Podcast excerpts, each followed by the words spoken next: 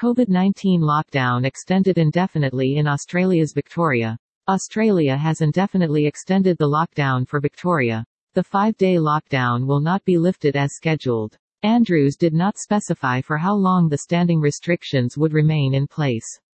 New cases detected in the state have dropped steadily over the past few days, with only 13 local transmissions reported on Monday. Local authorities in Australia's Victoria announced that the state's fifth COVID-19 lockdown imposed over the course of the pandemic, which was set to expire Tuesday, will be extended indefinitely. The five-day lockdown will not be lifted as scheduled, Victoria State Premier Daniel Andrews said today. It would be perhaps a few days of sunshine and then there is a very high chance that we'd be back in lockdown again. That's what I'm trying to avoid, he said, blaming the continuation of the lockdown on the Delta variant of coronavirus.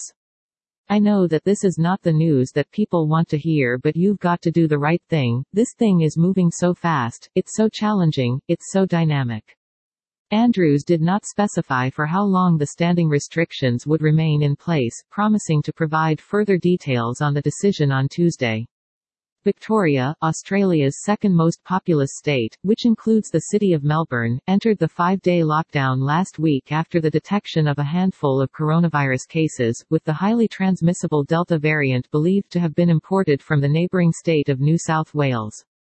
New cases detected in the state have dropped steadily over the past few days, with only 13 local transmissions reported on Monday, down from 16 a day earlier.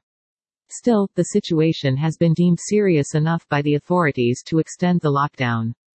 The current lockdown is the fifth in Victoria since the beginning of the pandemic and the third in 2021 alone. Nearly half of Australia's 25 million population are confined to their homes, with a lockdown also continuing in the country's most populous city of Sydney, plagued by the Delta variant. The repeated rollout of tough anti-coronavirus restrictions even over a handful of COVID-19 cases, however, has allowed the Australian authorities to keep the pandemic well under control.